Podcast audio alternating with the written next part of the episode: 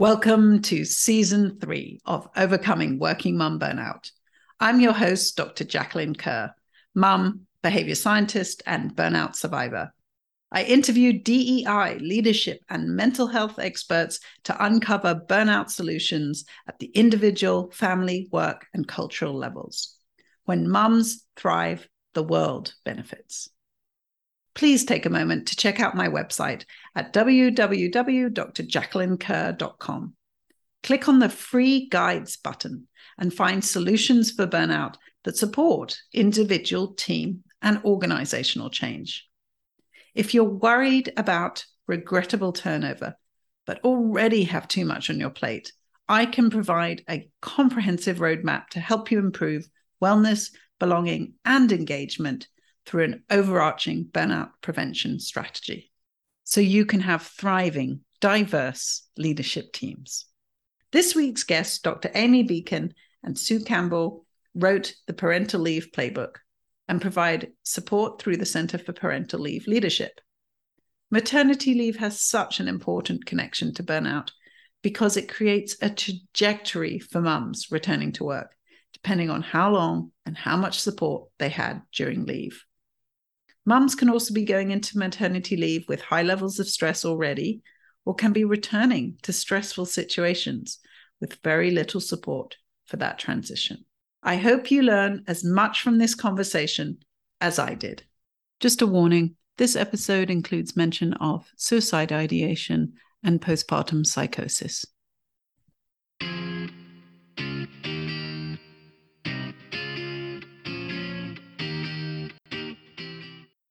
My name is Dr. Amy Beacom, and I am the founder and CEO of the Center for Parental Leave Leadership.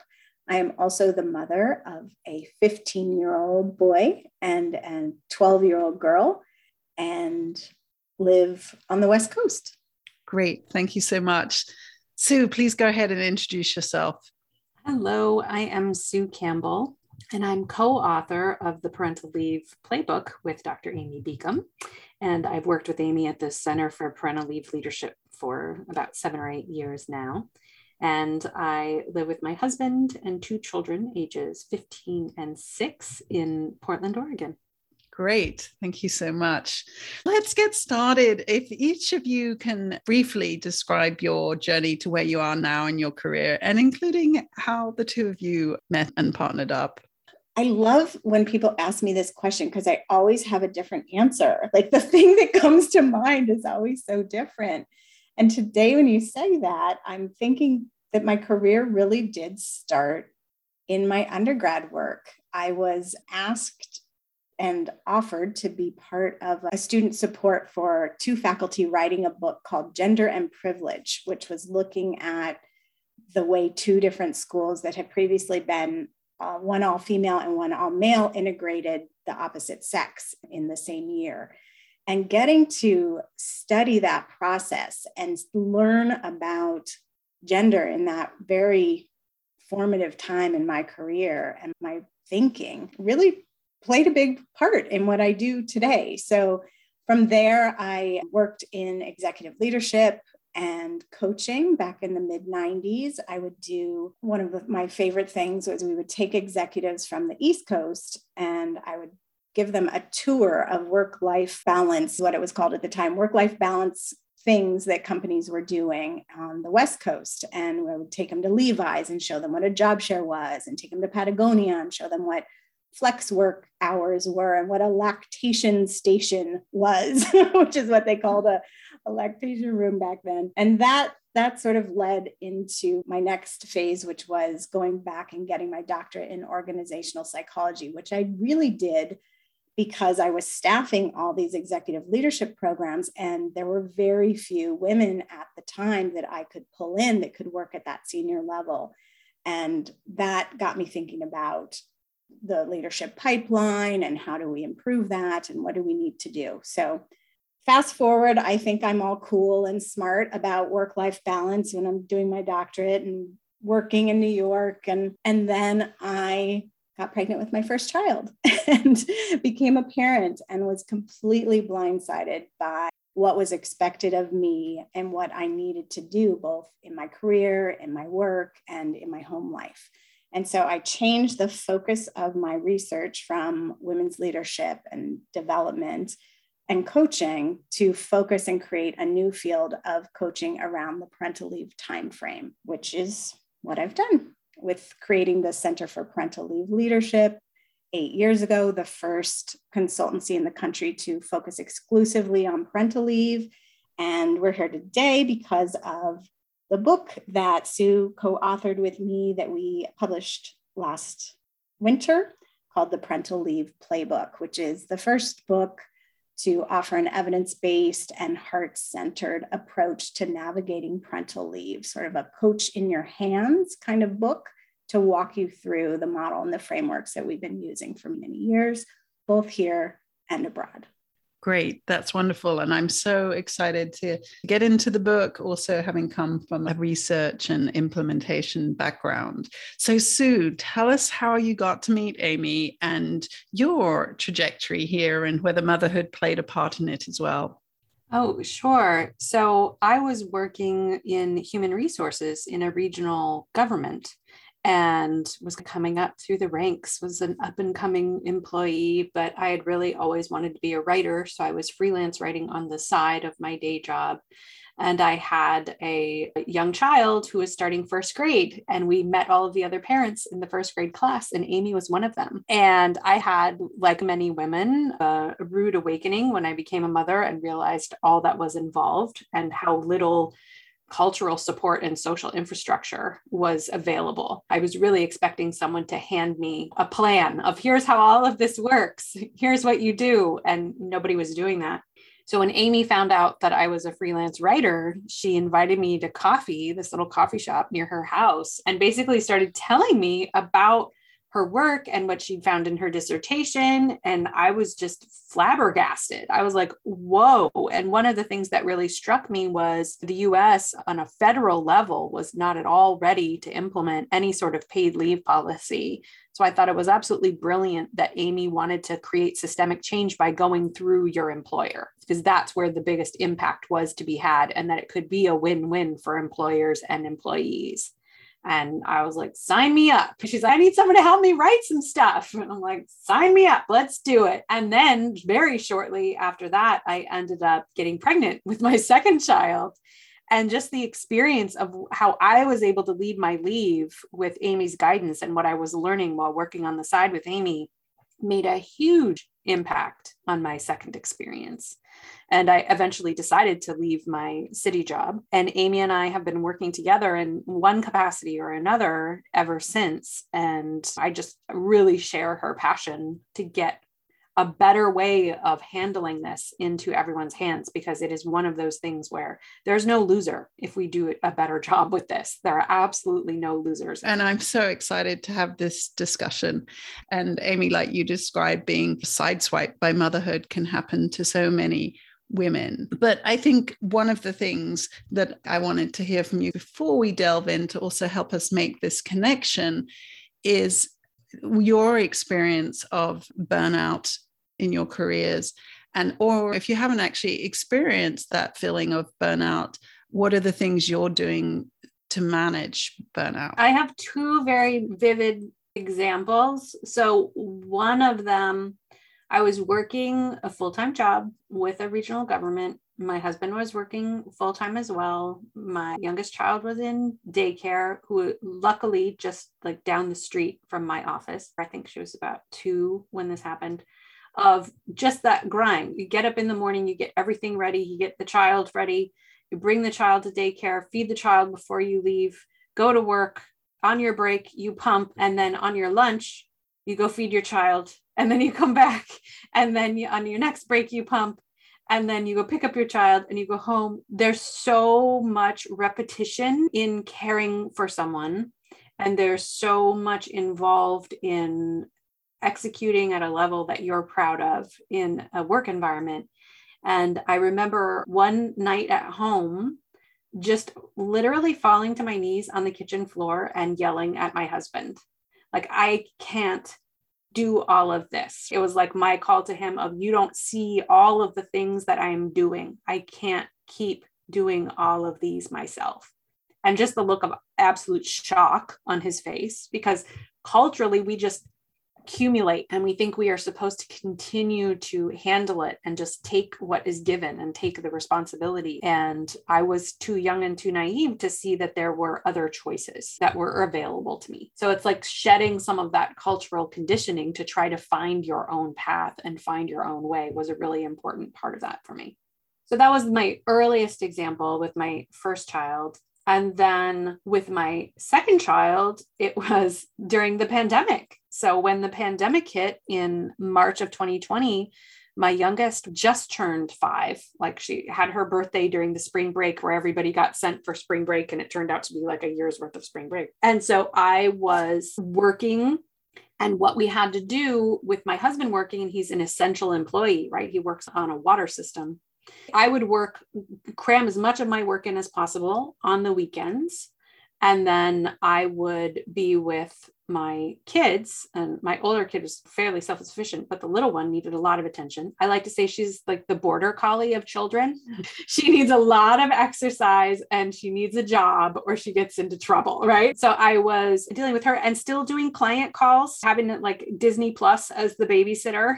And i come from a waldorf background. Both my kids have been through waldorf and we embrace screens like never before. And you do it for a little while because you think it's going to be a few months tops and before I was able to get childcare again, and again, I have reasons that I was choosing what I was choosing. And I recognize I was incredibly privileged in some of the choices I was able to make.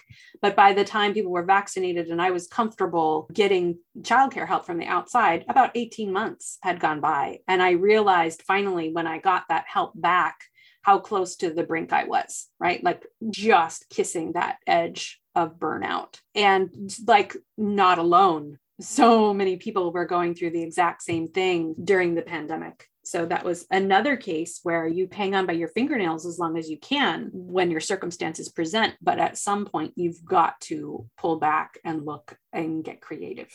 Right. And as you say, sometimes it's when you get the relief that you can look back and go, oh my goodness, I was close. And even at that point, stopping and saying, okay, I was really close. So I do need some extra rest and re-energizing. I really need to lean on this support now that i've got it. Exactly. And i appreciate it because i think it's really important for mums to hear it in your words because when they think about like the world health organization definition or something it's like what is even an occupational syndrome? It doesn't mean anything. And so i love to include this part as well because i think in your words recognizing what you went through is so helpful for women to hear I agree. And I also love that you're offering those stories to women because when you hear there's resiliency that's available if you think back in your own life on times you did face burnout or come up to that edge and thinking through what did I do to avoid that or to not step over that edge or what did I do to come back from it if I did step over it so that you can avoid it in the future and really use those gifts that you've been given from that time. And I say that in part because it relates to the story that came to mind for me, which is a little bit different. So I, I hope it's okay. I hope I'll find the words to make the connection so your listeners will understand why I choose this story. So for me, I was living in New York. I was working on my doctorate at Columbia, so high pressured academic institution. I was a consultant in New York. I was renovating houses and then I was pregnant and I was the main breadwinner in our family and the main sort of leader of it in many ways. And then I had my son. And I, like I said earlier, I was really blindsided by that. And what ended up happening for me was I tilted into postpartum depression, veering into postpartum psychosis at times. And that was a really deep hole that I have spent 15 years coming back from. And the reason I use that example is because I think there's so many ways in which postpartum depression or anxiety or any of the perinatal mood and anxiety disorders that we face in this country really are a result of burnout and a lack of social structures and social systems and supports that we just don't have in this country. And so I don't think we talk enough about that relationship. And I've been lucky to get to learn a lot about this in the last 15 years. And one of those places where we see increased rates of postpartum depression or confusion around if, is it postpartum psychosis? I'm hallucinating. I'm scared. I'm going to throw my baby down the stairs or out the window. Those kinds of thoughts are often purely the result of lack of sleep and exhaustion and burnout. So I think it's important for, given the topic today, for listeners to think about how really relying on their coping mechanisms and their tools that have worked for them or surrounding themselves with people during this time that can really help them find those tools if they don't have them at their ready I suppose is really important. I really appreciate that example and I know I've had feedback on my story and when I share it because I was at a place of suicide ideation. And where I share that, one of my friends who's a therapist said to me, But you don't want people to think that if they don't feel that, they're not having burnout, that it has to be that serious. Burnout at any level is damaging. And so it is great to hear these different examples that you've both provided. But for me, the other side of it is it is serious. And these examples of mums having these thoughts that can carry so much shame to them as well is a thing that they haven't talked about. So recently I was asking my husband about it and he said, Talk about it. He goes, That's the part that doesn't get talked about. So, yeah, I'm so glad that you provided that type of example, Amy. And from my perspective in public health, I'm working on a lot of projects around maternal health, which in the US has some of the worst morbidity and mortality in the first year post birth and the numbers increasing in the whole wide world. I'm so on your page with this being part of the healthcare system, part of the government legislation, but also our organizational system. Exactly. And I just, I am always advocating for mental health and wellness and paternal or however you identify health and wellness around this time. I just want to say for any listeners around that suicide ideation piece, so much of that for people who are facing postpartum depression or perinatal, so many people think, oh, am I thinking about suicide? I must be going crazy. I must be. And then when we end up talking to them, they don't want to die. They want to sleep. They want a rest. They want a, a break. That's a thin line that people often don't know which side is which of. So if that is something you're facing, there are wonderful people. One of our partner organizations is called Postpartum Support International. So if there's any thought of that in any of your listeners' minds, please reach out to us or to Postpartum Support International. They have a free network across the world of people, peer support, trained counselors who can help during this time. Great. Thank you for that. It's so important for us to address it straight on. And again, in retrospect, one thing that I learned was about emotions, right? What emotions are telling us, the emotions are guide. And so I was so appreciative in this book that it included the emotion of suicide ideation. And it basically said, it's an emotional guide to wanting a new life. You don't want your life to end, but you don't want the life you currently have. So, what does that new life look like, and how do you get there? And that was so helpful because I was like, yes, that just made more sense. It wasn't placed in shame in the same way I had to understand anger is representing boundaries being stepped over. Sadness is when I'm ready to let go of something. I was having to learn all these things. And so when I learned that, it really did help me understand what I had gone through. You also asked what we're doing to avoid burnout. And I think that is so important because the second moment that I would think of for myself around burnout is actually right now. And so, what I'm doing as a daily practice right now is noticing okay, Amy, you've just spent two years of a pandemic running a company, having both children at home, doing schooling. My daughter just went back into in person learning right before Christmas. So she's just fairly newly back. I lost my mother this month. And just that feeling of, okay, what around me is helping me not tip over the edge? And for me, that in part is having built a company that center human lives at its very core. So making the space to support each other, to be able to walk away and take the time I need so that my team can get my back. And so I think for listeners, just noticing where that support exists around you and actually accepting that support is so critical. And I appreciated that, Amy, in your out of office response that you shared that you were spending time with your mama in her last few days, and that this was part of what we should be talking about in the workplace and being able to say, I have needs, I'm a human, and I have needs here, and that we need support for this. I really appreciated that because that's what normalizes it. It's all big one life and one work, and you can't separate the two in the ways that we pretend to. So let's just tie this the parental leave or paid leave in terms for any caregiver and in particular working mom burnout how do you see they're connected because i very much do in terms of potential trajectories that it starts that ends up in burnout at some stage, or it's a time when you both described experience burnout. So, how do you see that the two are connected? They're just so intimately connected because what I've tried to do in my work is make life less overwhelming during this very complex time where you're moving from what we often say being a working person to being a working parent and all the different role changes and expectations and relationship changes that requires of you.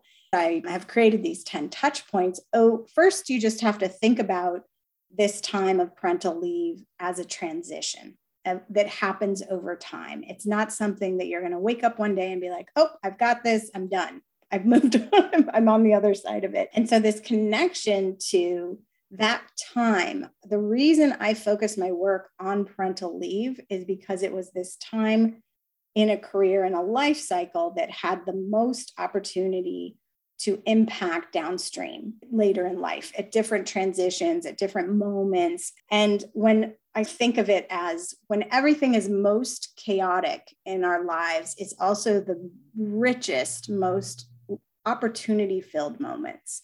And depending on how we're supported and how we can access the love and the support around us, or just the practical tools and resources around us, will help us determine how we lay down our life going forward. So I imagine in my mind is like all these hats and clothes and things tossing up in the air. And then you, as they fall down, you pick which ones you want to build your life going forward.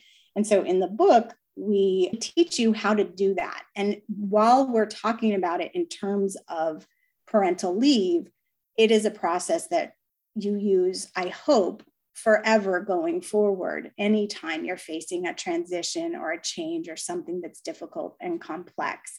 And that's really what those touch points are. So that if you're facing burnout or a move or a divorce or a death or a promotion, a more positive thing, you can really rely on some of the skills and the tools that we outline here. And that was something I definitely noticed in the book and had a question about that in terms of how you see they can be applied to other parts of life. But let's get that to that in a minute. I keep saying let's get to it, but there is a lot of connections to make in the beginning. Sue, how is paid leave related to burnout?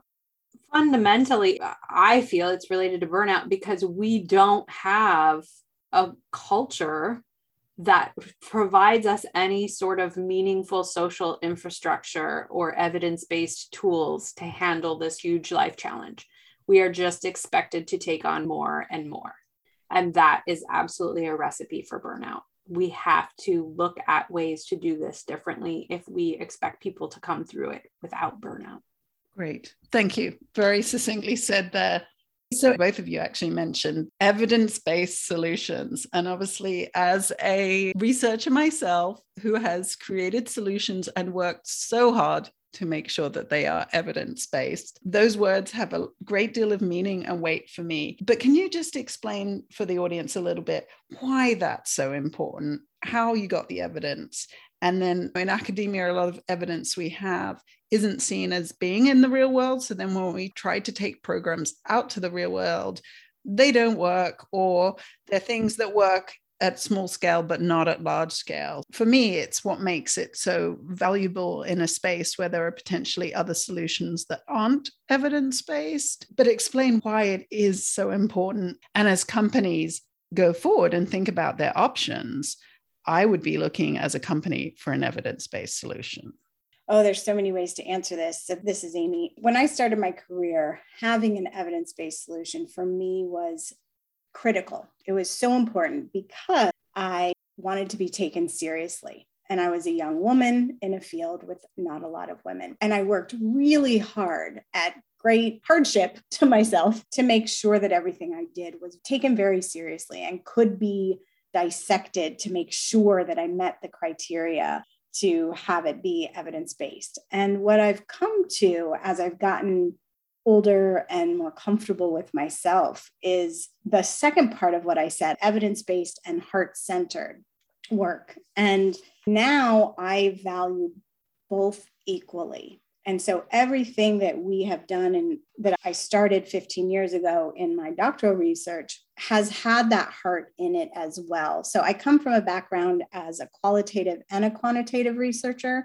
And for me, they're equally as important. I created the field of parental leave coaching when it didn't exist. So what I had to do, and I fought for two years, I fought my school, my university to do my dissertation on parental leave coaching. And they kept saying, you can't do that because you can't study it. There's nothing that exists there. And I kept saying, that's the whole point. We have to create it.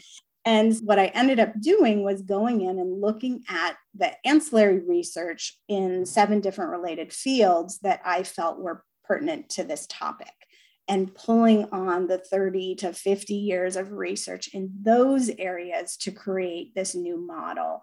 And then once I had that, the US still wasn't in a place to really understand what parental leave coaching was, what needed to happen, why it was beneficial to organizations and our society at large. And so I was invited to come pilot in Australia, where they were much further ahead and had just recently created a gender stats reporting requirement for companies. So I went over there and piloted this model that I'd created. And that's really where we got our first quantitative and qualitative data. But what we found was we had 100% retention, we had 86% increase in sense of mattering, in uptake of existing resources within organization. We started to really see, okay, this works. Why does it work? And so we used different models and tried out different versions of doing this type of coaching. And some we would remove the coach and we use technology to scale. How does that work? Some we did coaching in groups or training in groups because everything we're doing, we're trying to teach that new parent and their manager so that they have an aligned language, an aligned process, and knowledge and expectations. And so we started to find that one of the most important determinants of if that new parent and therefore their manager in their workplace had a positive and successful experience was that human connection and that human one on one person walking with you, holding perspective when things got a little tricky, giving information and skilling you up in a time where it's really compressed and you're learning a lot of different roles and skills in a very short time frame. That's great. I think it's just so important to understand there's a lot that goes into creating evidence-based programs. And it's the proof that you hold yourself to that it does actually work that it creates change and 100% retention is almost unheard of.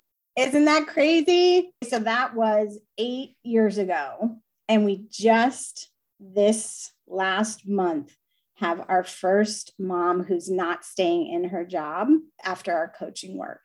And the reason is she's having twins and she's decided to take a year off. But because of the coaching, what I think companies don't realize is this time is so tied up in retention and attrition. When you have a retained parental leave coach that you're working with, what that coach is doing is also working on behalf of the organization centering new parent, but also considering how do we ensure that this relationship with their work organization stays intact so that should they choose two years down the road, five years down the road to come back, they've left things in a way that sets their organization up for success and leaves them appreciated and valued as if they choose that they need to go. And this mom of twins who I'm just mentioning, her manager called me and just said, I know she's leaving. I'm upset about that, but I know that if she ever comes back to work, she can come back here and she knows that as well. And that, I think that in itself is really powerful. And I think that's so important for companies and any managers listening is that relationship with the retention that's such a struggle at the moment. It's so important taking the long view in some of these moments, which is very hard for companies and managers to do. I'm not a Pollyannish, unpractical person. I come from this org psych background. It is about how do we make our organizations better? How do we make them function? And part of that is making sure that they have money and they're making money to have budgets to keep people and grow. And I really appreciated that in your introduction, how practical it really was in terms of both of your experience being in organizational psychology or HR. And Sue, as you described, the experience of having a better second leave uh, outcome because of talking through things with Amy. And so we'll get on to the book. And I was just so envious to read it and have not had this when I was going through parental leave. And of course, I'm totally chuckling when I'm reading this book because it is so detailed and so helpful. You literally take everybody through every step, so many questions that people can ask themselves, scripts, it's all there. And I laugh because I do these behavior change guides for each of our episode and sometimes I'm thinking, do people think I'm insane that I'm explaining in so much detail how hard it is to create a small habit for whatever it is. So I really value this because that's very much my approach to things. It's simple, but it's not easy. And so anything that provides a step by step guide. And I was saying to Sue before we got on that having now read the book, I'm sending it on to my sister in law because she's expecting and she's a medical fellow. And it's such a difficult position to be in. And when I was pregnant with my son, my first child, I was a postdoc. I was hired by two different institutions.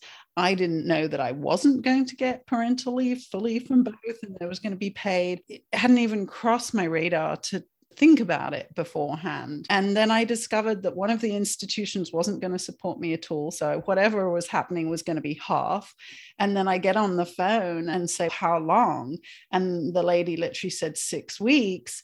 And I was like, You've got to be kidding me. And she was like, That's what I did. And I was so shocked by this whole experience. I wasn't prepared for it. And then I think it did also create a big trajectory for me towards burnout because one of the other issues I was having was setting aside enough time to work on my own research. So I wrote my first $2 million grant during maternity leave. It was such a mess and it was such a bad trajectory. In fact, I remember having to write a check to the institute that was not supporting me because they got my leave day wrong by one day and they asked me to write them a check to pay them back for that money. And I was just so astounded in this whole lack of support and the mess it was. Oh, I'm so sorry. I'm so sorry. No, I'm only laughing over here too because it's so common. What you're saying is so common. And we had a wonderful conversation on a panel this morning that includes a group that we're a supporter of called Project Matriarchs that's really looking and supporting Gen Z to look at these issues. It's not too late to read this book when you're expecting. It's the perfect time, but I want people to be reading it much earlier because it's the decisions we make about our career, our life partner choice, those kinds of things what jobs we go into and with which manager that will influence your experience as well. So I want to get it into the college kids' hands. And I think having these conversations earlier for sure, because again, I did not have these conversations with my husband beforehand. And then I was surprised that he didn't know my rule book. You're not alone. Let's really get into the book then, Sue. Maybe if you want to take us through the phases you talk about in the book and the 10 steps that you have, and even some of the six strategies that also help you, some of the ones that can really help you with any challenge in life on a macro level, we break it into three phases because when we think about parental leave, especially in the United States, what we generally think of is just the time that you are physically away from the workplace. And that is not an accurate way to look at it. It's not going to help you get through the transition. So, Amy has broken it into the three phases of leave. You're preparing for leave. So, you're in the workplace and you're work focused and trying to get everything I's dotted and T's crossed before you go. Then you have during leave, where you are spending dedicated time bonding with your family. And then you have returning from leave, where you're reintegrating into the workplace and you're reintegrating your new roles and identities, right? That you've now accumulated, whether you were already a parent before or not. Every new child that you add to your family has an impact and makes the difference in your roles and identities. So we have these three phases of leave and then the 10 touch points are sprinkled across the three phases of leave. So the mm-hmm. 10 touch points of phase one, number one is announcement. So, how you announce that you're expecting a child does make a difference. It makes a big difference. And too often we see people are apologetic, right? They're coming at it from not a very powerful leadership type stance or they're not being thoughtful about who they're telling in what order. So we give you a lot of advice on how to announce or how to do any sort of uh, modifications to your tone that are needed if you've already announced and maybe things didn't go the way you wanted to after you announced. Touch point two is assess. And I do want to spend a little bit of time on that because that's where you mentioned the six S's that we call them. So, this is an assessment tool that you can use, and we walk you through how to do it yourself in the book. But basically, you are looking at six different areas. Before you jump into your plan, you need to know what's my situation? Do I have a good boss? Do I have a boss who's not exactly empathetic to this kind of thing? Am I also moving? Am I also caring for a loved one who's ill? You're looking at all of the pieces of your situation. You are looking at what you bring yourself. So, what are your personal attributes that can help you get through the situation? What are your personal challenges that might be liabilities if you don't think about ways to address them? Then you can look at strategies. What are your go to strategies that you've been successful with in the past? Maybe what are some strategies you've seen other parents use successfully or not so successfully?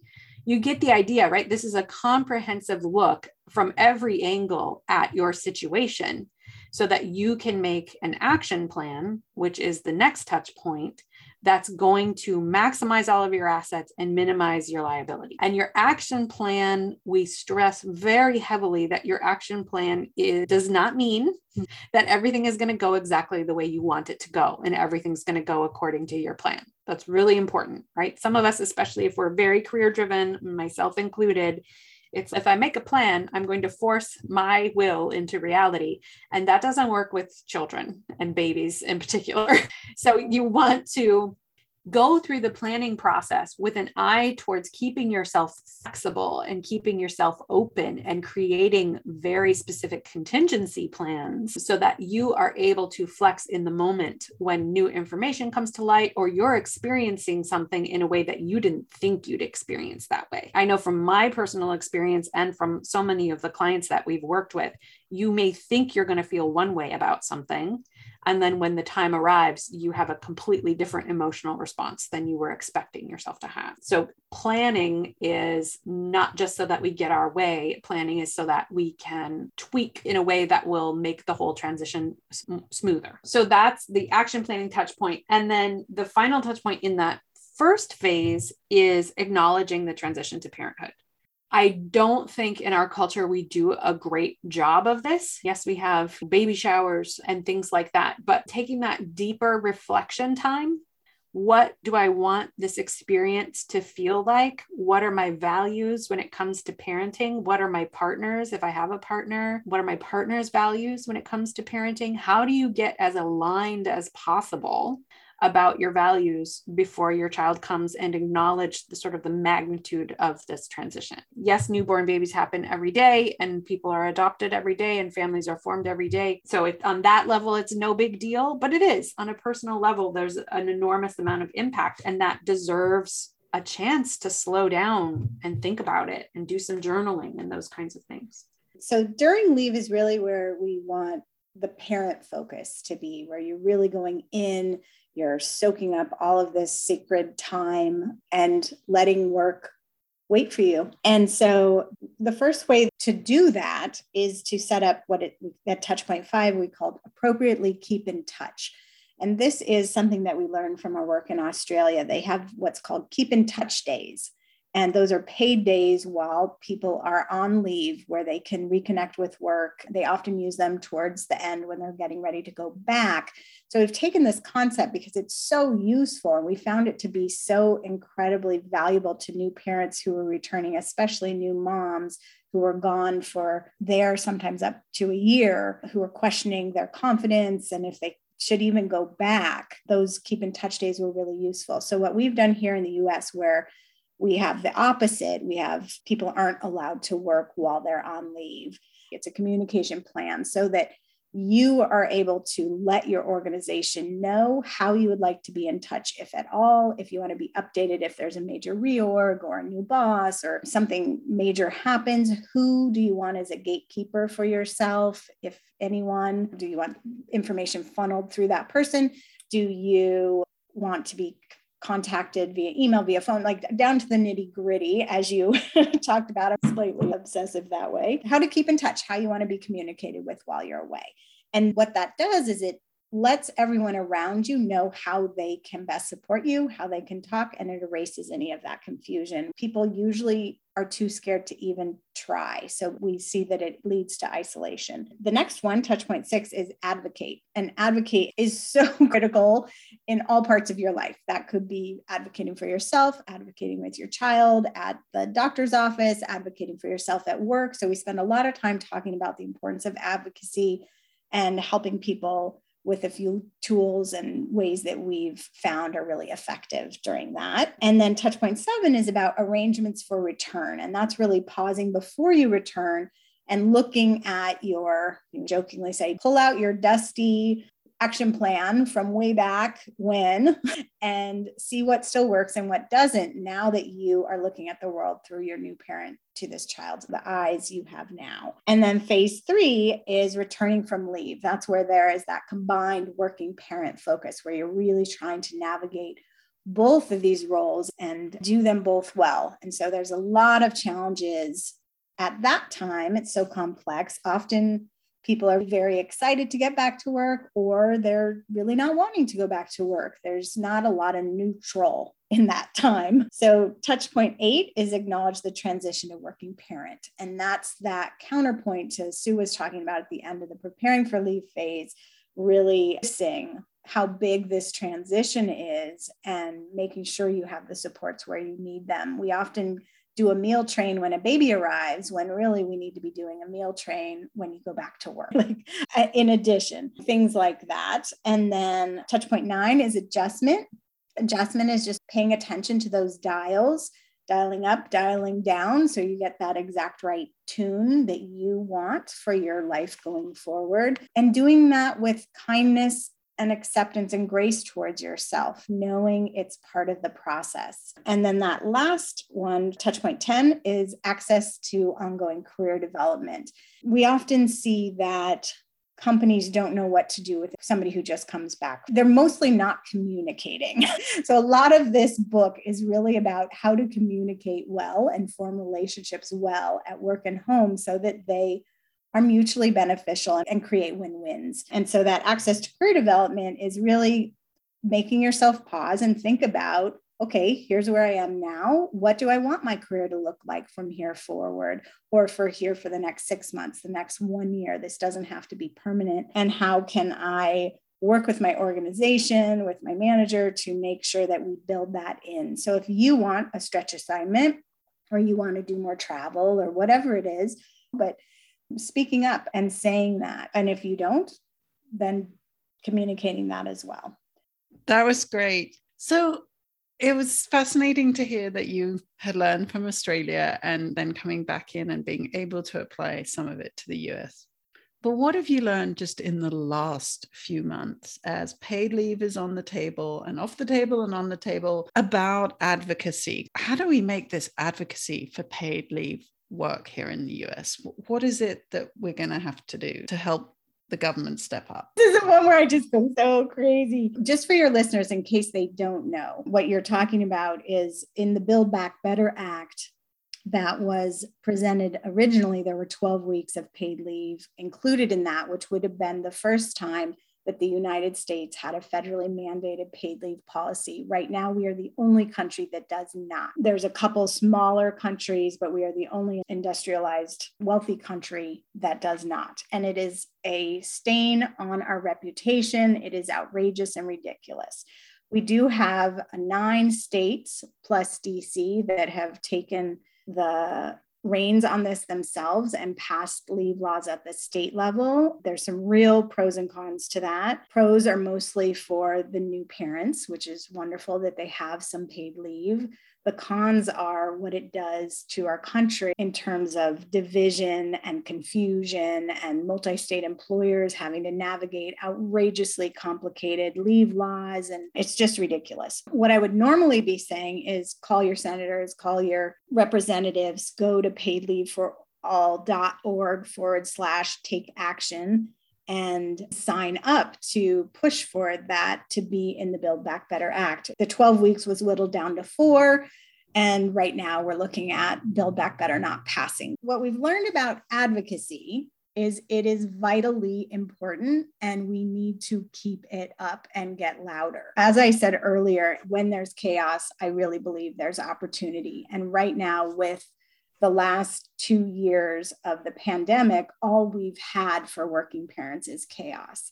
And so, for the first time, this is really impacting so many people, if not all the people in the United States. And so, there's much more awareness and realization of, oh, wow, that is really hard. I didn't notice that you were going off and doing that and having that experience without any support whatsoever, including pay. But there's a big difference between what we're doing and paid leave. So, what I'm talking about is how do we do this culturally? How do we support parental leave in all of the ways it needs to be supported, whether it's paid or not? And so, our book isn't about paid leave, it's about you are probably not going to have paid leave. If you're lucky to be one of the 23% of people in the United States that even have one day of paid leave, we are so happy for you. And fight for all those that don't. And here are some tools so that you can navigate this well, whether you're paid or not. That's a really helpful perspective because it still is challenging in any way it rolls out. Sue, maybe we can end with you thinking about the companies, because obviously you're working with companies and they could become Kurt's for leave or for companies that aren't yet thinking about getting support for leave. What's one thing that they could do today to get started in this process? I'll tackle that from two angles. First, it really behooves companies to help with the fight for a federal policy for paid leave because right now it's all on the company. So if they're feeling the brunt of the pain that the employees are feeling because those employees are peeling off for financial reasons, right? So that creates retention and recruitment problems at the company. If a company wants to offer paid leave, it's completely up to them to shoulder the costs associated with that if we had a federal policy, that cost burden would either be completely removed from the employer, depending on the model and the plan you're looking at, or it would be a shared cost.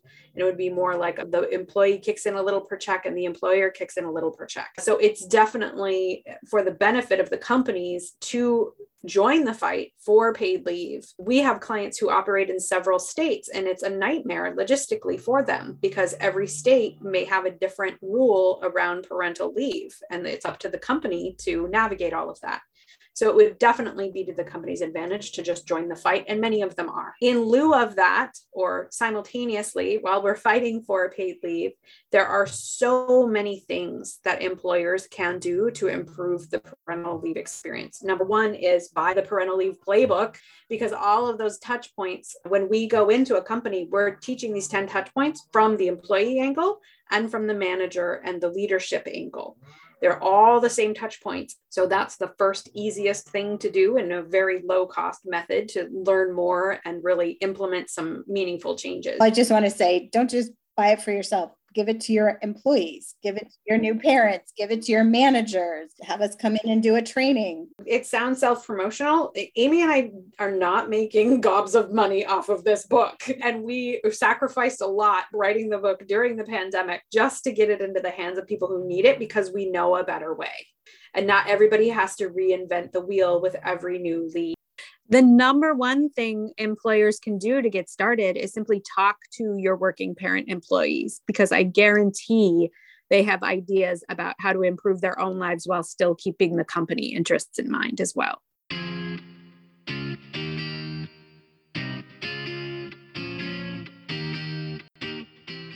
Thanks so much for listening today. Don't forget to check out my website, www.drjacquelinekerr.com for your free guides to prevent burnout. And please remember, burnout can be related to serious health problems.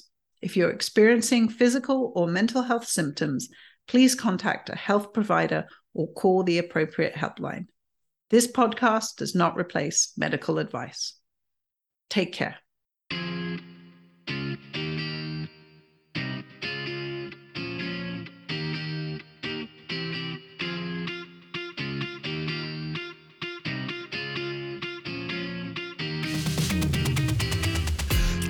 Control, you're a fighter.